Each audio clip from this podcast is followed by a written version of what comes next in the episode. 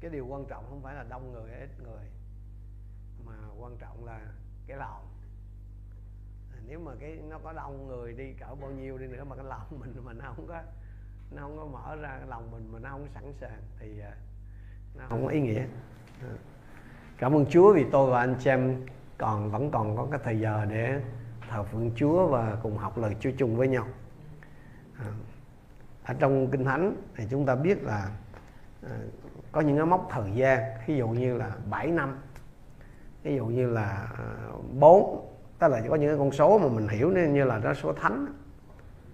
Nhưng mà à, có những cái khoảng thời gian mà nó khoảng lặng thí dụ như là mà Chúa mà không có trả lời mình trong vòng à, một tuần thì mình thấy cũng còn có thể chờ được.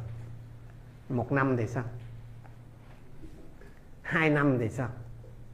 Đối đối với anh chị em hai năm là lâu hay là nhanh? Lâu hay nhanh là nó tùy thuộc vào cái thời điểm của mỗi người ví dụ như mà nếu một ai đó trong trong trong trong quý vị mà nằm cái hàng U90 nhớ U90 không phải là 90 nha. Under đó là dưới á. U90 đó là cái hàng 80 á, chứ không phải là U, ở Việt Nam mình hay có sử dụng sai cái này là cứ, ví dụ như là 50 tuổi hỏi là dạ tôi thuộc hàng U50 no. Under cái mà tức là dưới, tức là khoảng 40 á tức là dưới 50 á chứ mới, mới là U50 còn hãy mà trong cái dòng mà tuổi 50 thì gọi là dưới 60 là cái là U60 mới đúng. Ừ. nếu mà quý vị mà thuộc cái hàng mà U90 chẳng hạn mình đang nhìn lại cuộc đời mình thì mình thấy hai năm gì? Chỉ là một cái chớp mắt thôi. Còn nếu các bạn mà đang ở tuổi 16 đó và háo hức mong đợi mà cái ngày mình có thể lấy được bằng lái xe đó thì hai năm có vẻ là lâu à đúng không? Còn còn nếu mà à, mà anh chị em tưởng tượng nếu mà mình phải ngồi tù 2 năm vì cái tội mình không phạm thì sao? Hay là nếu mà, mà, mà một ai đó bị bệnh hoặc là bị à, bị tai nạn mà phải nằm nhà suốt 2 năm thì sao? Hai năm đó là đúng có nghĩa là một cái khoảng dài thâm thẳm đúng không? Đó chính xác là cái tình cảnh mà ông Phaolô ông gặp phải ở trong cái xứ Palestine thời bây giờ. Cái phần kinh thánh mà à, tuần trước chúng ta đã học ấy tôi tôi nhắc lại trước khi chúng ta đi vào cái phần bài của hôm nay. Đó là tổng trống à, tổng thống đốc Felix á, mở một cái phiên tòa. Nhưng mà rồi cuối cùng cũng chẳng đi tới đâu cả. Phaolô thì không có phạm tội gì nhưng mà cũng không được xét xử công bằng. Và rồi ông lại bị ném vào trong tù 2 năm. Cả một cái cuộc đời tươi đẹp. 2 năm anh chị em tưởng tượng là nó không có ngắn đâu. 2 năm trong một cái cuộc đời một cái chức vụ của một người bị lãng phí trong cái văn phòng cô đơn đó. À, một cái phòng giam lỏng cô đơn ở tại cái cái cung điện của của Herod ở tại Caesarea. Cuộc sống của Phaolô đúng là có những cái điểm lặng. À, anh chị em hãy thử tưởng tượng đặt mình trong cái hoàn cảnh xem nha. Nếu anh em là một người hầu việc Chúa đang sốt sáng hầu việc Chúa anh chị em đang trung tính hầu việc Chúa nhưng rồi đang lúc mà mình trung tính hồi Chúa đó mình bị một cái trận đòn xém chết bởi một cái đám đông nó muốn giết mình. Mà không, không mình không phạm tội tình gì. Rồi anh chị em lại không bị không không được xét xử công bằng. Rồi bị ném vô tù. Nếu mà đặt mình vào trong hoàn cảnh đó thì anh em sẽ nghĩ sao? Nhưng nhiều khi tôi và anh em mà gặp những cái hoạn nạn thử thách ở trong cuộc sống đó vài ba ngày là mình than như bọng rồi nhưng mà thế thì khi mà tôi và anh chị em rơi vào cái cảnh trạng như vậy đó thì bao nhiêu người trong chúng ta còn tin rằng là Chúa vẫn đang tể trị trên cái đời sống của mình? Khi tôi và anh em nằm trong trên giường bệnh mà lâu ngày bao nhiêu người trong anh chị em còn tin rằng là Chúa vẫn đang tể trị trên đời sống của mình? Khi khi cái điều đó nó xảy ra đó khi cái hoạn nạn khi cái thử thách mày mày hay là bất cứ một cái chuyện gì đó, mà nó khiến anh chị em phải phải phải bị gò bó lại trong vòng một cái khoảng thời gian như vậy, thì bao nhiêu người trong anh chị em còn tin rằng là Chúa vẫn còn ôm ấp lấy mình? Nếu nếu mà đó là thật sự xảy ra với anh chị em, anh em liệu có còn tin là Chúa còn tể trị không? Tôi nghĩ rằng khi hỏi câu này thì chắc ai trong chúng ta cũng nói rằng là, ai chúng ta cũng muốn rằng mình làm được hết trơn nhưng mà thật sự nó không có dễ như vậy, anh chị em. Khi rơi vào cái cảnh trạng tương tự như vậy khi bị đau ốm khi bị quận nạn hay gì đó mà nó kéo dài trong một cái khoảng thời gian. Không cần phải đau ốm bệnh tật đâu chỉ cần gặp nan đề thôi. Trong vấn đề hôn nhân trong vấn đề con cái thôi trong vấn đề công ăn việc làm thôi. Thì cái niềm tin của chúng ta vào cái cái cái cái, cái sự tể trị của Chúa đó niềm tin của chúng ta vào Chúa đó nó sẽ lung lại trong cái phần kinh thánh sáng hôm nay đó À, tôi muốn anh chị em cùng học biết về cái ơn thần hữu của Đức Chúa Trời. Đây là một cái lẽ đạo căn bản của cơ đốc giáo. Thần hữu hữu đó anh chị em là nôm na nó là hộ đó. Thần hữu là một cái từ cổ từ từ tiếng việt đó. À, nhưng mà hữu thì anh chị em nên nhớ là hữu là hộ tức là phù hộ là che chở là giúp đỡ.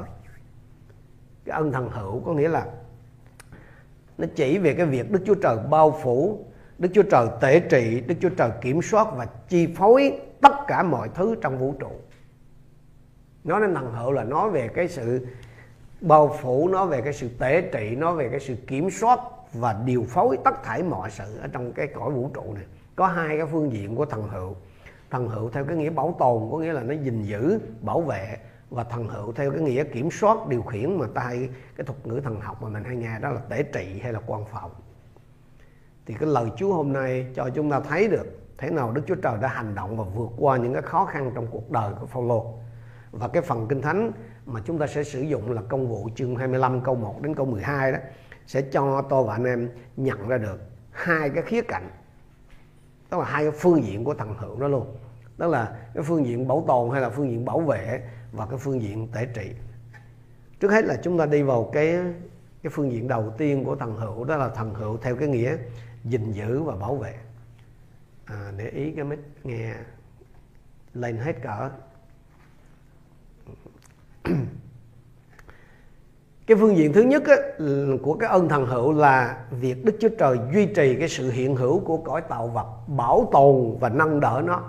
Đó là cái việc mà Chúa bảo vệ cái công cuộc sáng tạo của Chúa khỏi bị tổn hại hay bị phá hủy và chu cấp cho những cái nhu cầu của từng cái thành tố hay là thành viên ở trong cái công cuộc sáng tạo đặc biệt là những cái người thuộc về Chúa những cái tài sản của họ. Khi nói về à, ơn tầng hữu mà cái nghĩa cái nghĩa bảo vệ đó thì tôi và anh chị em cần lưu ý là Chúa hành động mọi sự để gìn giữ chúng ta và những gì thuộc về chúng ta đó trước mọi cái sự thử thách. Cái điểm đáng chú ý trong cái sự gìn giữ và chu cấp của Đức Chúa Trời đối với mọi cái nhu cầu của chúng ta đó đó là người tin thờ Chúa, không phải là không không không có được tránh khỏi những cái thử thách nguy hiểm. Nhưng mà được gìn giữ trong những giờ thử thách nguy hiểm. Ở trong à, Thi Thiên chương 34 câu 19 lời Chúa nói như này, người công chính gặp nhiều tai họa, nhưng Đức Giê-hô-va luôn luôn giải cứu người. Khi khi nói về Chúa gìn giữ, Chúa bảo vệ, không có nghĩa là mình không có gặp nguy hiểm hay rắc rối, không mình vẫn gặp giống như bao nhiêu người khác. Nhưng có một cái đặc điểm là Chúa gìn giữ và Chúa bảo vệ mình. Ở đây nói gì? Chúa luôn luôn giải cứu người. Cái trường hợp của Phaolô trong phần kinh thánh hôm nay đó, một lần nữa cho chúng ta thấy được cái khía cạnh này của ân thần hữu. Nhưng mà trước khi xem xét cái cái cái sự bảo vệ lạ lùng này của Chúa đối với đầy tớ của Chúa, đối với người của Chúa đó, thì chúng ta dừng lại một chút. Là cái thái độ của những người lãnh đạo tôn giáo, người Do Thái đối với Phaolô. Chúng ta xem từ câu 1 cho đến câu số 3 của um, công vụ chương 25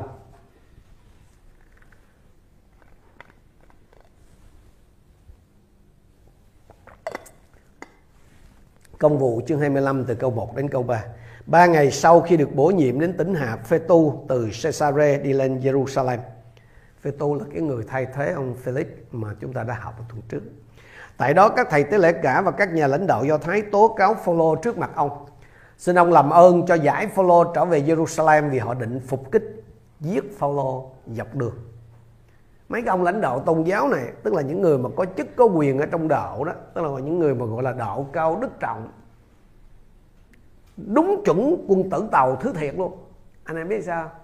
Là quân tử trả thù à 10 năm không muộn chẳng ơi 10 năm mà vẫn còn thù thì tiểu nhân chứ tuổi tiểu nhân chứ quân tử gì đúng không đã hai năm đi qua rồi Phaolô bị giam lỏng trong ngục, không có hoạt động gì bên ngoài cả. Tức là không có ảnh hưởng gì tới mấy ông á. Không có ảnh hưởng gì đền thờ Jerusalem của mấy ông á. Vậy mà vẫn cứ thù. Vẫn cứ muốn giết người của Chúa. Muốn loại bỏ đầy tớ của Đức Chúa Trời cho bằng được. Hai năm qua nhưng mà cái lòng thù ghét Phaolô nó không hề suy giảm lên những người lãnh đạo Do Thái.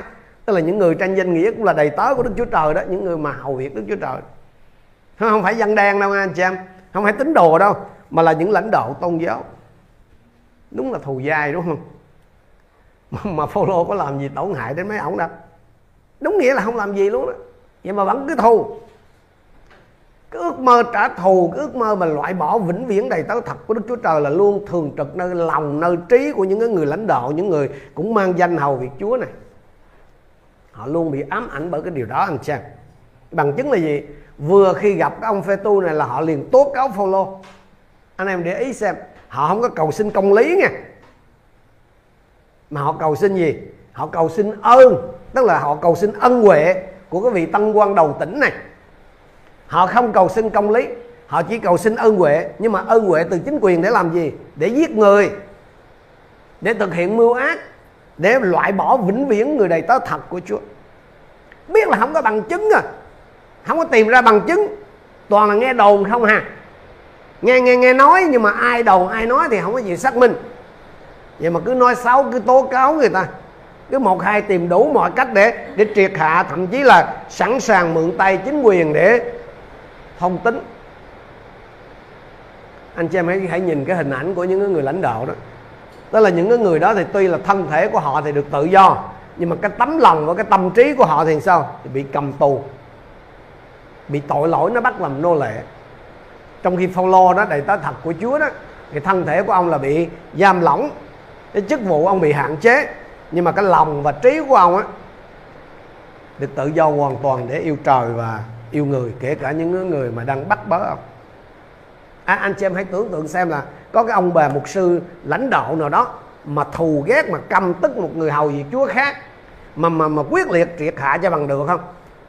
Hãy tưởng tượng xem cái cảnh này tức là có một cái người, một cái ông hay là một cái bà, một sư lãnh đạo nào đó, tuần nào cũng đứng trên bục giảng dạy, dỗ, khuyên bảo người ta đủ các kiểu, nhưng mình lại không tha. Nhưng mình lại không tha thứ, nhưng mình lại giữ cái mối thâm thù với một người đồng đạo hay một người đồng lao khác. Theo anh chị em là có cái tình trạng đó trong hội thánh chúa ngày hôm nay không?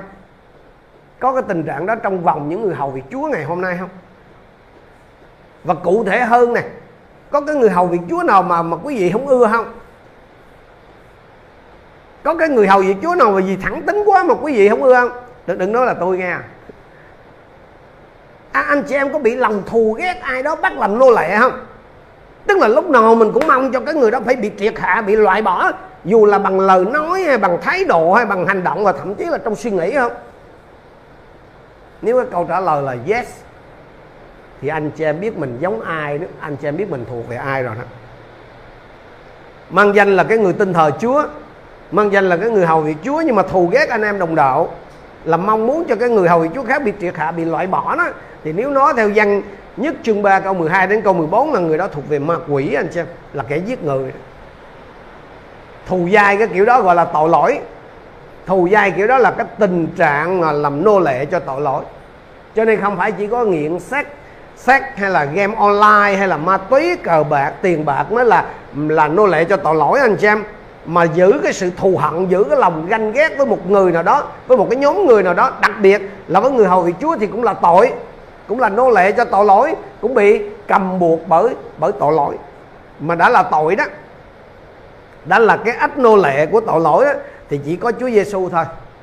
Chỉ có quyền năng của thập tự giá tức là quyền năng của sự chết và sự sống lại của Chúa Giêsu mới có thể bẻ gãy cái xiềng hung ác đó mới có thể bẻ gãy được cái ách tội lỗi đó ở trên đời sống của quý vị mà thôi cho nên nếu mà không có thành tâm nhờ Chúa Giêsu đó, thì không ai có thể từ bỏ, không ai có thể thoát khỏi cái cái cái ách nô lệ của cái sự thù hận, của cái sự ganh ghét đó đâu. Cái kiến thức kinh thánh hay là cái địa vị chức tước ở trong hội thánh, ở trong xã hội của chúng ta đó, nó không có giúp chúng ta thoát khỏi cái lòng thù hận, cái lòng ganh ghét được. Duy một mình Chúa Giêsu thôi. Cho nên nếu muốn được tự do khỏi cái lòng thù hận nếu muốn được tự do khỏi cái lòng ganh ghét đối với người khác đó, dù đó người khác đó là người thân của mình, là anh chị em đồng độ của mình, hay là những người hầu việc Chúa đi nữa, thì một người cần phải khiêm nhu, cần phải chạy đến với Chúa Giêsu xin nhận tội lỗi của mình và xin Chúa giải cứu cho ta. Hãy để ý là hai năm mà mấy ông lãnh đạo này vẫn còn thù Phaolô. Thực ra ông không phải mấy ông thù Phaolô mà mấy ông thù Giêsu mấy ông thù không phải vì Phaolô sai đâu anh chị em mà mấy ông thù Phaolô vì Phaolô đúng. Phaolô đúng không phải vì ông ấy là người như thế nào mà bởi vì ông sống cho lẽ thật ông ông, ông giảng về lẽ thật tức là Chúa Giêsu chúng ta xem trong văn uh, chương 15 câu 19 Chúa Giêsu bảo như này nếu các con thuộc về thế gian thì thế gian hẳn yêu thương những người thuộc về mình. Nhưng vì các con không thuộc về thế gian và ta đã lựa chọn các con từ giữa thế gian nên thế gian ghét các con. Cho nên đừng có ảo tưởng nha anh chị em. Đừng có ảo tưởng rằng là mình làm chuyện này, chuyện kia thì sẽ khiến cho người ta, tức là những người không tin á, những người không có tin Chúa đó, họ sẽ có cảm tình với mình, họ sẽ yêu thương mình. No. Mấy đời bánh đúc có xương. Cứ căn cứ theo lời của Chúa Giêsu là tôi và anh chị em sẽ thấy là nếu tôi và anh chị em thật sự sống theo lời Chúa nha, sống cách đúng nghĩa đó, chúng ta sẽ bị người ta ghét kể cả người nhà của mình. Cách duy nhất mà khiến cho người ta thương mình là anh em biết gì không? Là sống y như họ vậy đó. Nghe rất là sốc đúng không? Bởi vì nhiều khi tôi và anh em nghĩ là à mình sẽ giúp đỡ như này, mình sẽ làm việc này, việc thiện này kia khác nọ, là người ta sẽ thương mình, tức là người thế gian nó họ sẽ thương mình. Chúa Giêsu nói rất rất rõ chỉ có một cách là người ta thương mình thôi là mình à, giống như người ta, trở lại giống như người ta, sống y như người ta người ta thương. Còn nếu mà mình sống thật sự theo lời của Chúa, đừng có mong đó là một sự thật đó. nếu mà xét theo cái lời của chính Chúa Giêsu ở đây đó, nếu căn cứ vào cái mối quan hệ của mình với cộng đồng, với đồng nghiệp, với người ngoại xung quanh mình, tôi và anh em thuộc trời hay là vẫn còn thuộc đời? Đó là cái thách thức rất lớn nhiều khi chúng ta dễ bị ảo tưởng lắm rồi bây giờ mình sẽ quay trở lại đến cái sự bảo vệ lạ lùng của Đức Chúa Trời đối với cái người thuộc về Chúa ở trong cái môi trường bị thù ghét, bị người ta rắp tâm hãm hại. Chúng ta xem từ câu 1 cho đến câu số 5 của công vụ chương 25 này. Tôi đọc lại từ à, câu 1 đến câu 3 và sau đó thêm hai câu 4 năm. Ba ngày sau khi được bổ nhiệm đến tỉnh hạt, Phê Tu từ Caesarea đi lên Jerusalem. Tại đó, các thầy tế lễ cả và các nhà lãnh đạo Do Thái tố cáo Phaolô trước mặt ông. Xin ông làm ơn cho giải Phaolô trở về Jerusalem vì họ định phục kích giết Phaolô dọc đường. Nhưng Phê Tu trả lời rằng, Phaolô đang bị giam tại Caesarea và chính ông sẽ sớm trở về đó Phê tu nói tiếp, Vậy những người lãnh đạo của các ngươi Hãy xuống với ta Nếu người ấy có tội gì thì cứ tố cáo Felix thì cuối cùng đã bị lật đổ khỏi cái quyền lực Và Phê tu kế nhiệm ông làm thống đốc xứ Palestine thời bấy giờ. Và chỉ 3 ngày sau thôi Tức là 3 ngày sau khi đến dinh thự thống đốc ở Caesarea Thì Phê tu đã vội vàng lên gặp cái giới lãnh đạo Do Thái ở Jerusalem. Bởi vì ông biết một điều để mà có thể khôi phục hòa bình cho cái khu vực đó, đó thì cái điều quan trọng là phải kéo được những cái người lãnh đạo do thái này về phía mình và ông ta cũng chưa có ở Caesarea đủ lâu để biết rằng là có một cái ông tù nhân rất là nổi tiếng mà ông Felix ông để lại. Phê tu thì chưa biết nhưng mà mấy ông thầy tế lễ cả đó thì không có quên cái chuyện đó. Cho nên là vừa khi gặp ông Phê tu là mấy ông thầy lễ cả này là ông muốn tìm cách giết Phaolô. Người do thái đó họ muốn lợi dụng cái vị thống đốc mới này, còn lạ nước lạ cái này là bằng cách yêu cầu cho giải Phaolô trở về Jerusalem và trên đường đi đó họ sẽ sẽ xử. Họ mong gì? Họ mong là phê tu cho họ một ít ân huệ. Như tôi nói lúc nãy, người do thái không có cầu xin à, công lý, họ chỉ xin ân huệ để làm chuyện ác. Nhưng mà chúng ta hiểu là lẽ ra đó, với một cái người mà muốn kéo cái lãnh đạo do thái về với mình thì đây là cơ hội rất là tốt cho ông phê tu cũng làm gì? Ông đồng ý để giải follow trở về Jerusalem nhưng mà không hiểu vì sao. Phê tu lại không có sẵn lòng thi ân cho người do thái. Có lẽ ông là cái người cẩn trọng trước khi ra quyết định thì phải thật sự hiểu rõ cái chuyện gì đó. Chúng kinh thánh không mới cho mình biết. Nhưng mà có một điều mà mình biết là gì? Ờ, phê tu đã yêu cầu những cái người lãnh đạo do thái phải xuống Caesarea, kiện cáo gì xuống hai bên. Thì bằng cái cách, chúng ta thấy cái cái việc mà phê tu quyết định là không giải Phaolô lên Jerusalem dường như chỉ là một cái quyết định cá nhân của ông thôi. Nhưng mà ông đã vô tình bảo vệ Phaolô. Nói cách khác là gì? Mặc dù mình không có thấy hình dáng Đức Chúa Trời ở đâu trong cái chuyện này cả. Nhưng mà cái ơn thần hữu của Chúa đó, hay là cái sự quan phòng bảo vệ của Chúa đó, nó thể hiện ra rất là rõ.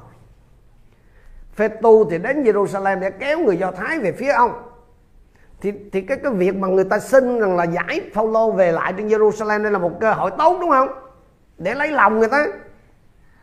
Nhưng mà cái ơn thần hữu của Đức Chúa Trời là hướng dẫn phê tu hay nói cách khác là Chúa tể trị trong cái chuyện đó. Chắc chắn là phê tu không có biết rằng là Đức Chúa Trời đang dùng ông để bảo vệ sự sống cho Phaolô đúng nè và bản thân Phaolô cũng vậy ông không hề biết rằng là có cái một cái những người Do Thái là họ đang lập mưu để để để để để, để giết ông đây chính là cái cách mà cái ân thần hữu của Đức Chúa Trời hoạt động. Tức là Chúa sử dụng tất cả đủ loại người và đủ loại tình huống để bảo vệ chúng ta khỏi những cái nguy hiểm mà thậm chí là mình còn chưa biết. Phaolô đâu có biết là cái người Do Thái lần này họ cũng lập mưu để đưa ông về Jerusalem rồi giết ông dọc đường đó. Nhưng mà trước khi Phaolô biết cái chuyện đó, thì Đức Chúa Trời đã sử dụng tể trị đủ các kiểu để làm cho cái việc đó nó không có xảy ra. Thành ra đó trong cuộc sống thường ngày đó tôi và anh chị em cứ trải qua hết ngày này tới ngày kia mà mình không có bao giờ mình nhận thức được là có những cái nguy hiểm nó xảy ra với mình. Mình mình chỉ nói gì? Cảm ơn Chúa vì ngày hôm nay con đi làm rồi trở về bình an. Nhưng mà mình đâu có biết được là Đức Chúa Trời đã tể trị trong bao nhiêu chuyện để không có một cái vụ đụng xe nào hay là bất mà quỷ nó, nó, nó thương chúng ta hay gì? Mình đâu có thấy. Tức là mình, thậm chí mình cũng không biết là có một cái nguy hiểm xảy ra với mình. Mình không biết là cái kẻ thù nó tìm cách nó hại mình như nào. Mình không hề biết luôn. Và mình cũng không không hề biết là đức chúa trời can thiệp như nào. Mình chỉ thấy gì? Mỗi ngày bình an. Hầu hết đối với chúng ta nó mỗi ngày dường như là một ngày bình thường. Và mình rất là dễ trở nên thất vọng với Chúa mà khi mọi thứ nó không diễn ra theo như mình muốn, đúng không? Nhưng mà tôi và anh em không hề biết là biết bao nhiêu lần như vậy. Chúa bảo vệ Chúa giải cứu chúng ta khỏi những cái tình cảnh nguy hiểm. Bởi những cái sự cố mà thoạt trong là dường như nó là tai nạn nó là cái sự cản trở vậy. Tôi nhớ lần đó khi ở Malai thì cứ tối thứ năm thì chúng tôi có một cái buổi nhóm tổ, tổ tế bào cách xa cái cái thành cái thủ đô Kuala Lumpur khoảng chừng một tiếng một tiếng rưỡi chạy xe đó. Mà xe chạy bên kia là cái tốc độ khác cao À, các em Việt Nam qua và làm trên một cái cái nông trại. Chúng tôi đi lên ở trên đó gọi là Benton đi qua khỏi Genting. Thì thường thường đó, là cỡ đúng 4 giờ rưỡi là là vợ chồng chúng tôi xuất phát. À, chạy chạy xe đi. Thì lên đến đó là sẽ là vừa tối. Các em xong rồi bắt đầu lớp học. Nhưng mà hôm đó vợ của tôi thì, bà lần quần bà chậm quá. Ừ, Thường là đúng giờ đó là chúng tôi đi thì khoảng, đúng cái tầm đó là khoảng chừng 5 giờ là sẽ tới trên cái cái đèo đó. Nhưng hôm đó bà trễ. 5 giờ mới xuống xe, tức là bắt bắt đầu đi. Là tôi đã bật giờ. Bởi vì quá trễ. Nhưng mà anh em biết không? Khi lên tới đèo, có một cái sự cố nó xảy ra đó là nó sạt lở đất á. Các quý vị chưa tưởng tượng được cái kiểu mà sụt lở đất mà ở, ở cái xứ này cái đường cao tốc vậy đó mà núi trên kia nó sạt xuống mà nó lấp bích hết nếu mà theo tương tính đó mà nếu mà chúng tôi mà đi đúng bình thường giống bóng rưỡi mà xuất phát thì chúng tôi sẽ là lãnh ngay cái đầu đó rồi. Tức là nó sẽ trôi hết. Chúng tôi lên trễ nửa tiếng thì khoảng chừng cách nửa cây số đó là xe ùn hết phía trước. Khủng khiếp vậy đó. Tức là nhìn thấy phía trước là bùng bùng mà cái đường cao tốc của người ta nó to lắm, chứ không như mình đâu. Mà bùng nó chắn hết, cây nó xuống. Là có số là không quay lui được rồi. Còn cái số mà bị lùa đó là không biết bao nhiêu. Thì chúng tôi mới bắt đầu, khi đến thì vừa y như rằng là nó có một cái đường xuống, nhưng mà núi không. Vào trong đó là thì họ không có sử dụng cái GPS được chúng tôi về bò về tới nhà là 9 giờ đêm. Tức là khi đó là chạy được một khúc mới báo động cho viên nhà thờ ở bên đó. Và anh em là cầu nguyện ly với hiếu ở nhà là mất hồn. Mà về nhà đó bị lúc đó chúng tôi chỉ đứng xa chứ không dám lại nữa bởi vì ngồi trên xe rồi rồi, rồi, rồi tìm đường quanh ra thôi. Mình ở bên kia cái đường cao tốc nó phải ba chục cây số bốn chục cây số mới có cái đường quanh chứ không không phải như đường mình lằn lằn ra được về nhà mà chúng tôi xem trên internet với trình báo đó mà hết hồn. Cho nên có những cái trường hợp mà tôi nói với anh xem mình xem như đó là một cái cái tai nạn một cái sự cố mà nếu mình không hiểu đó là mình sẽ rất là bực bội. Nhưng mà nhiều khi Chúa tể trị như vậy đó để làm gì? Để cứu chúng ta. Cho nên mỗi một ngày đó anh xem, khi chúng ta bước đi trong cái cuộc sống này mình chỉ thấy bình thường thôi. Nhưng mà mình không thấy là Đức Chúa Trời đang điều binh khiển tướng khắp mọi nơi để cho chúng ta có được cái sự bình thường đó. Cho nên mỗi khi nó có những cái sự cố mà mình không thích nó xảy ra trong cuộc sống.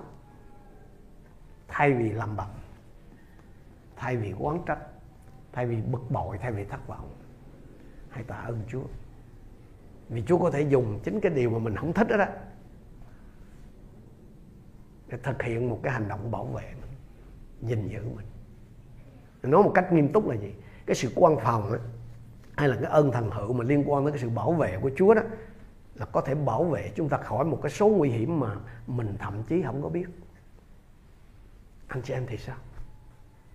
Cái ân thần hữu của Đức Chúa Trời hay là cái sự gìn giữ bảo vệ của Đức Chúa Trời đã bao giờ bảo vệ anh em khỏi cái một cái mối nguy hiểm mà anh chị em chưa từng biết chưa? Anh em ngồi ngẫm lại là mình thấy thấy liền ha anh chị em chỉ cần ngồi suy gẫm lại mình nói ồ vậy là cũng đã nhiều lần cái bàn tay của Chúa đã đưa ra trên mình cho nên lần tới đó khi anh chị em rơi vào một cái tình cảnh khó khăn thì có thể Chúa đang sử dụng cái điều đó để bảo vệ anh chị em khỏi nguy hiểm đó. Chúa làm điều đó cho Phaolô thì Chúa cũng làm điều đó cho chúng ta. Như vậy thì cái phương diện đầu tiên của ơn thần hữu đó là bảo vệ, gìn giữ người của Chúa khỏi những cái nguy hiểm mà thậm chí người trong cuộc không hề biết. Cái phương diện thứ hai là thần học, à, tôi xin lỗi thần hữu theo cái nghĩa điều khiển tế trị. Từ câu 6 cho đến câu 12 nói đến cái sự tế trị của Đức Chúa Trời đó là mình nói đến cái hoạt động của Chúa trong toàn cõi vũ trụ. Chúa khiến cho mọi cái sự đó nó xảy ra theo đúng cái chương trình mà Chúa đã hoạch định trong cái trường hợp của Phaolô ở đây thì Chúa tể trị mọi sự để tất thảy nó xảy ra đúng cái chương trình mà Chúa đã hứa trước với ông tức là những cái chương trình mà Chúa bày tỏ cho ông rồi chúng ta xem từ câu 6 cho đến câu số 12 Phê tu ở lại với họ khoảng 8 hay 10 ngày rồi đi xuống Caesarea. Ngày hôm sau ông ngồi tại tòa án và ra lệnh dẫn Phaolô vào. Phaolô vừa đến thì các người Do Thái từ Jerusalem xuống vây quanh ông và dùng nhiều lời tố cáo nặng nề để buộc tội ông, nhưng chẳng đưa ra được bằng chứng nào cả. Phaolô tự biện hộ, tôi chẳng làm điều gì chống lại luật pháp người Do Thái hoặc chống lại đền thờ hay chống đối Caesar cả. Nhưng Phê tu muốn được lòng dân Do Thái nên hỏi Phaolô, anh có muốn lên Jerusalem để ta xét xử về những cáo buộc này không? Phaolô thưa tôi đang đứng trước tòa án Caesar là nơi tôi phải chịu xét xử vì tôi chẳng có tội gì với người Do Thái cả như ngài đã biết rõ.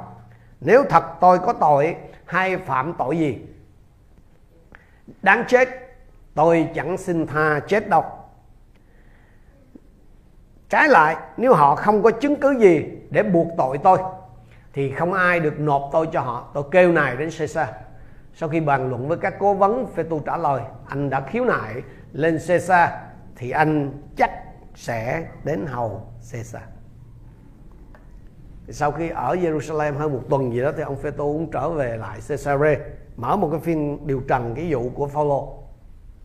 Các cái nhà lãnh đạo tôn giáo thì đã đưa ra những cái tuyên bố không có thật và những cái cáo buộc sai lầm mà họ đã làm hai năm về trước ấy. Rồi ông Phaolô lại trình bày cùng một cái lời biện hộ như vậy.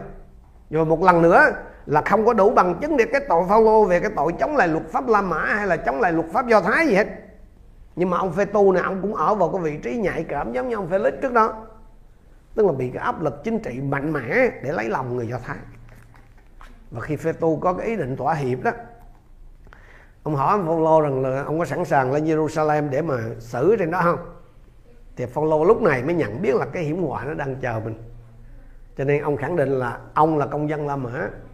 Ông chỉ ra tòa của Caesar thôi. Tức là cái tòa nào mà thuộc cái quyền xét, tức là giống như tòa liên bang chứ không phải tòa tiểu bang. Ông ông tuyên bố ông vô tội. Ông không có nhận mọi cái hành vi. Vì ông không có sai gì và ông thách thức cái vị thống đốc này là phải thực thi công lý cho ông lúc này thì Phaolô mới biết là, là ở Caesarea này là ông không có được xét xử công bình. Cho nên ông kháng cáo để đưa cái sự vụ ra cho hoàng đế La Mã lúc bây giờ. Bởi vì mọi công dân La Mã đó họ có một cái quyền. Và nếu như ở các cái tòa địa phương mà xét xử họ thấy là không công bình thì họ có quyền kháng cáo. Lên gọi là gọi giống như là tòa phúc thẩm đó mà chính hoàng đế sẽ trực tiếp thì anh chị em để ý rồi này. Khi làm như vậy đó Phaolô là à, không không có ý gì đâu nhưng mà bởi vì khi ông thấy là ở dưới địa phương là ông bị xử ép thì ông đòi cái quyền lợi của ông thôi. Nhưng mà khi mà ông làm như vậy đó tức là ông kháng cáo ông kêu nài lên Caesar đó thì ông đã đặt ông vào trong cái chương trình của Đức Chúa Trời.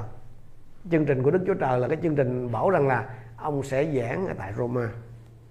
Nhớ là khi mà Phaolô quy đạo ở trong ờ, công vụ chương 9 câu 15 đó, anh chị em, thì ờ, qua Anania, Chúa có cái lời cho Phaolô như này. Hãy đi, vì ta chọn người này làm một công cụ cho ta để đem danh ta đến cho các dân ngoại, các vua và con dân Israel. Tức là Chúa đã dự liệu cái chuyện này cho Phaolô từ rất lâu rồi. Rồi rồi trong công vụ 23 11 đó, thì chúng ta nhớ lại là Chúa Giêsu trong cái đêm đó đích thân hiện ra với Phaolô và phán bảo với ông rằng là ông sẽ làm chứng cho phúc âm ở tại Roma. Qua đêm sau Chúa hiện đến với Phaolô và phán: Hãy can đảm, con đã làm chứng cho ta tại Jerusalem thế nào thì con cũng phải làm chứng cho ta tại Roma thế ấy. Chúa phán như vậy đó nhưng mà nhiều năm rồi và đặc biệt là trong hai năm ở tại Caesarea đó Phaolô không biết cái kế hoạch này nó sẽ thành như nào nhưng mà bây giờ nó bắt đầu cái ý nghĩa đó bây giờ bắt đầu cái ý nghĩa đó Phaolô không tức là khi mà Phaolô quyết định là kêu này đến Caesar là ông không có nghĩ đến cái chuyện là ông sẽ giảng tin lành ở Roma đâu. Ông ông chỉ đang nghĩ đến cái, cái quyền lợi của ông này. Nhưng mà khi mà ông kháng cáo như vậy đó thì cái chương trình của Đức Chúa Trời đó nó bắt đầu nó thành.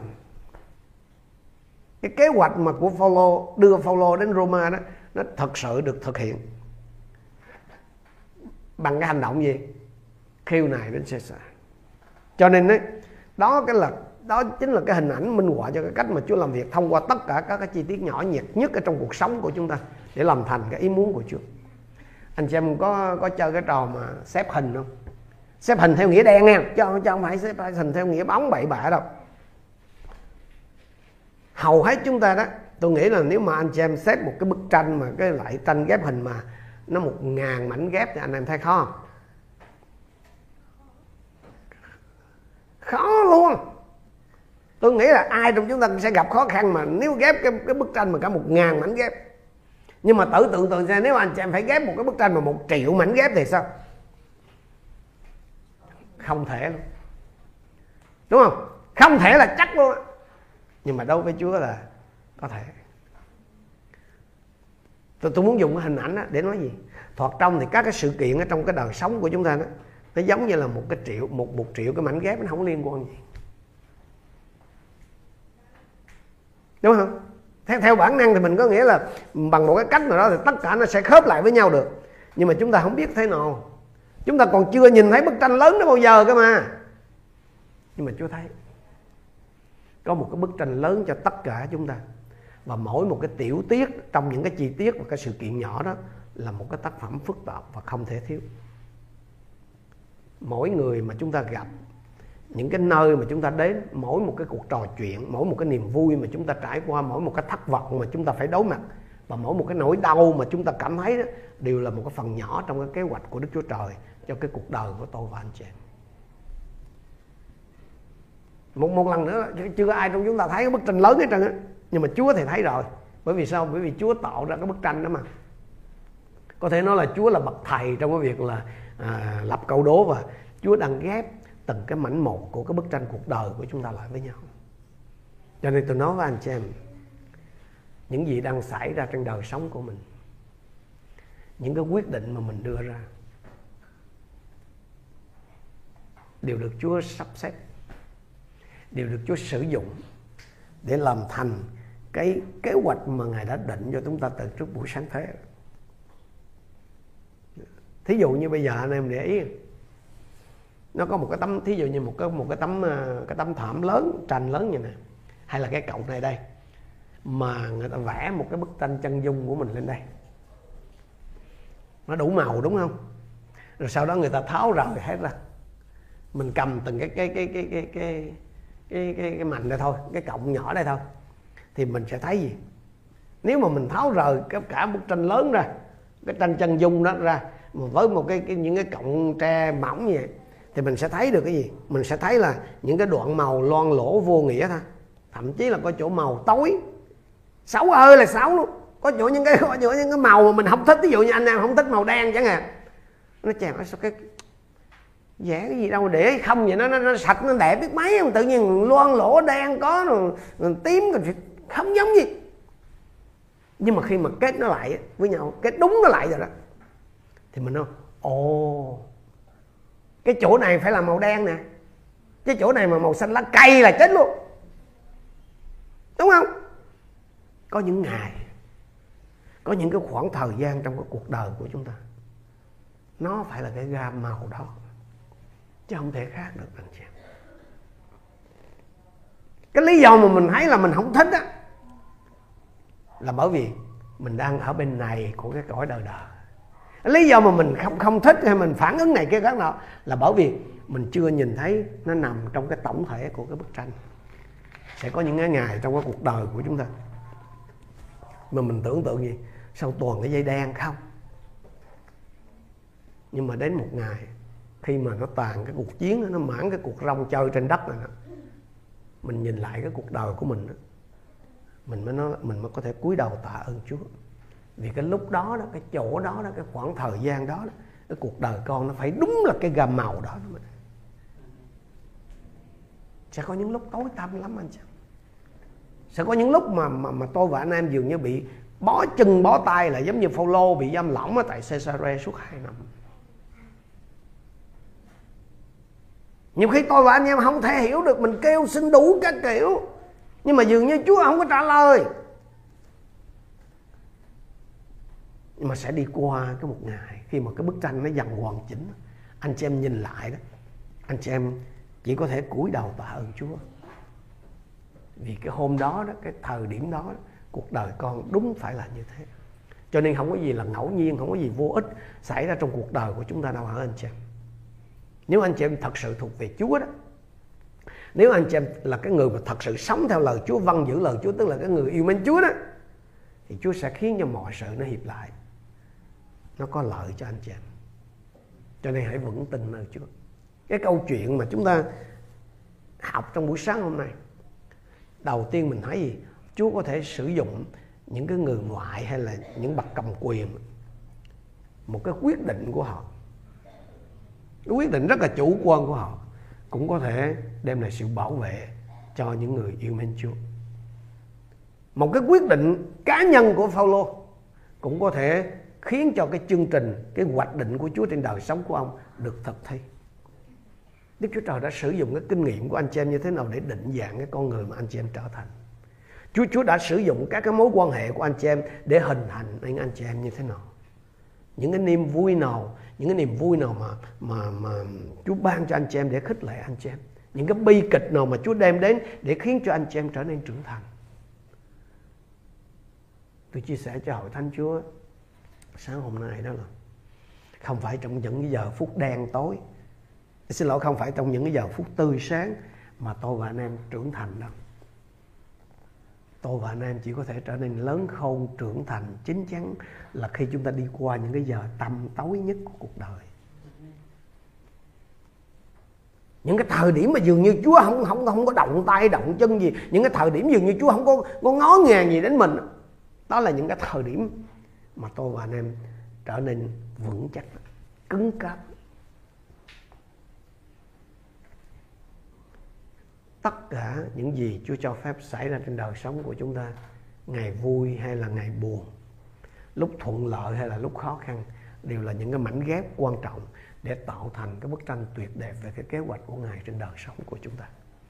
Cái việc mà Chúa cái việc uh, tể trị của Chúa trong cái chuyện kháng cáo lên Caesar của Phaolô đó là một cái mảnh ghép tinh tế ở trong cái kế hoạch của, của Đức Chúa Trời cho cái cuộc đời và chức vụ của ông ở Roma. Thì cũng một thế đó dù anh chị em có nhận biết hay không thì ngài lại ngài Đức Chúa Trời vẫn đang sử dụng cái ơn thần hữu của ngài. Trong đó có bảo tồn gìn giữ trong đó có định hướng tể trị để hoàn thành cái bức tranh cuộc đời mà ngài đã hoạch định ở cho mỗi một anh chị em từ trước buổi sáng thế.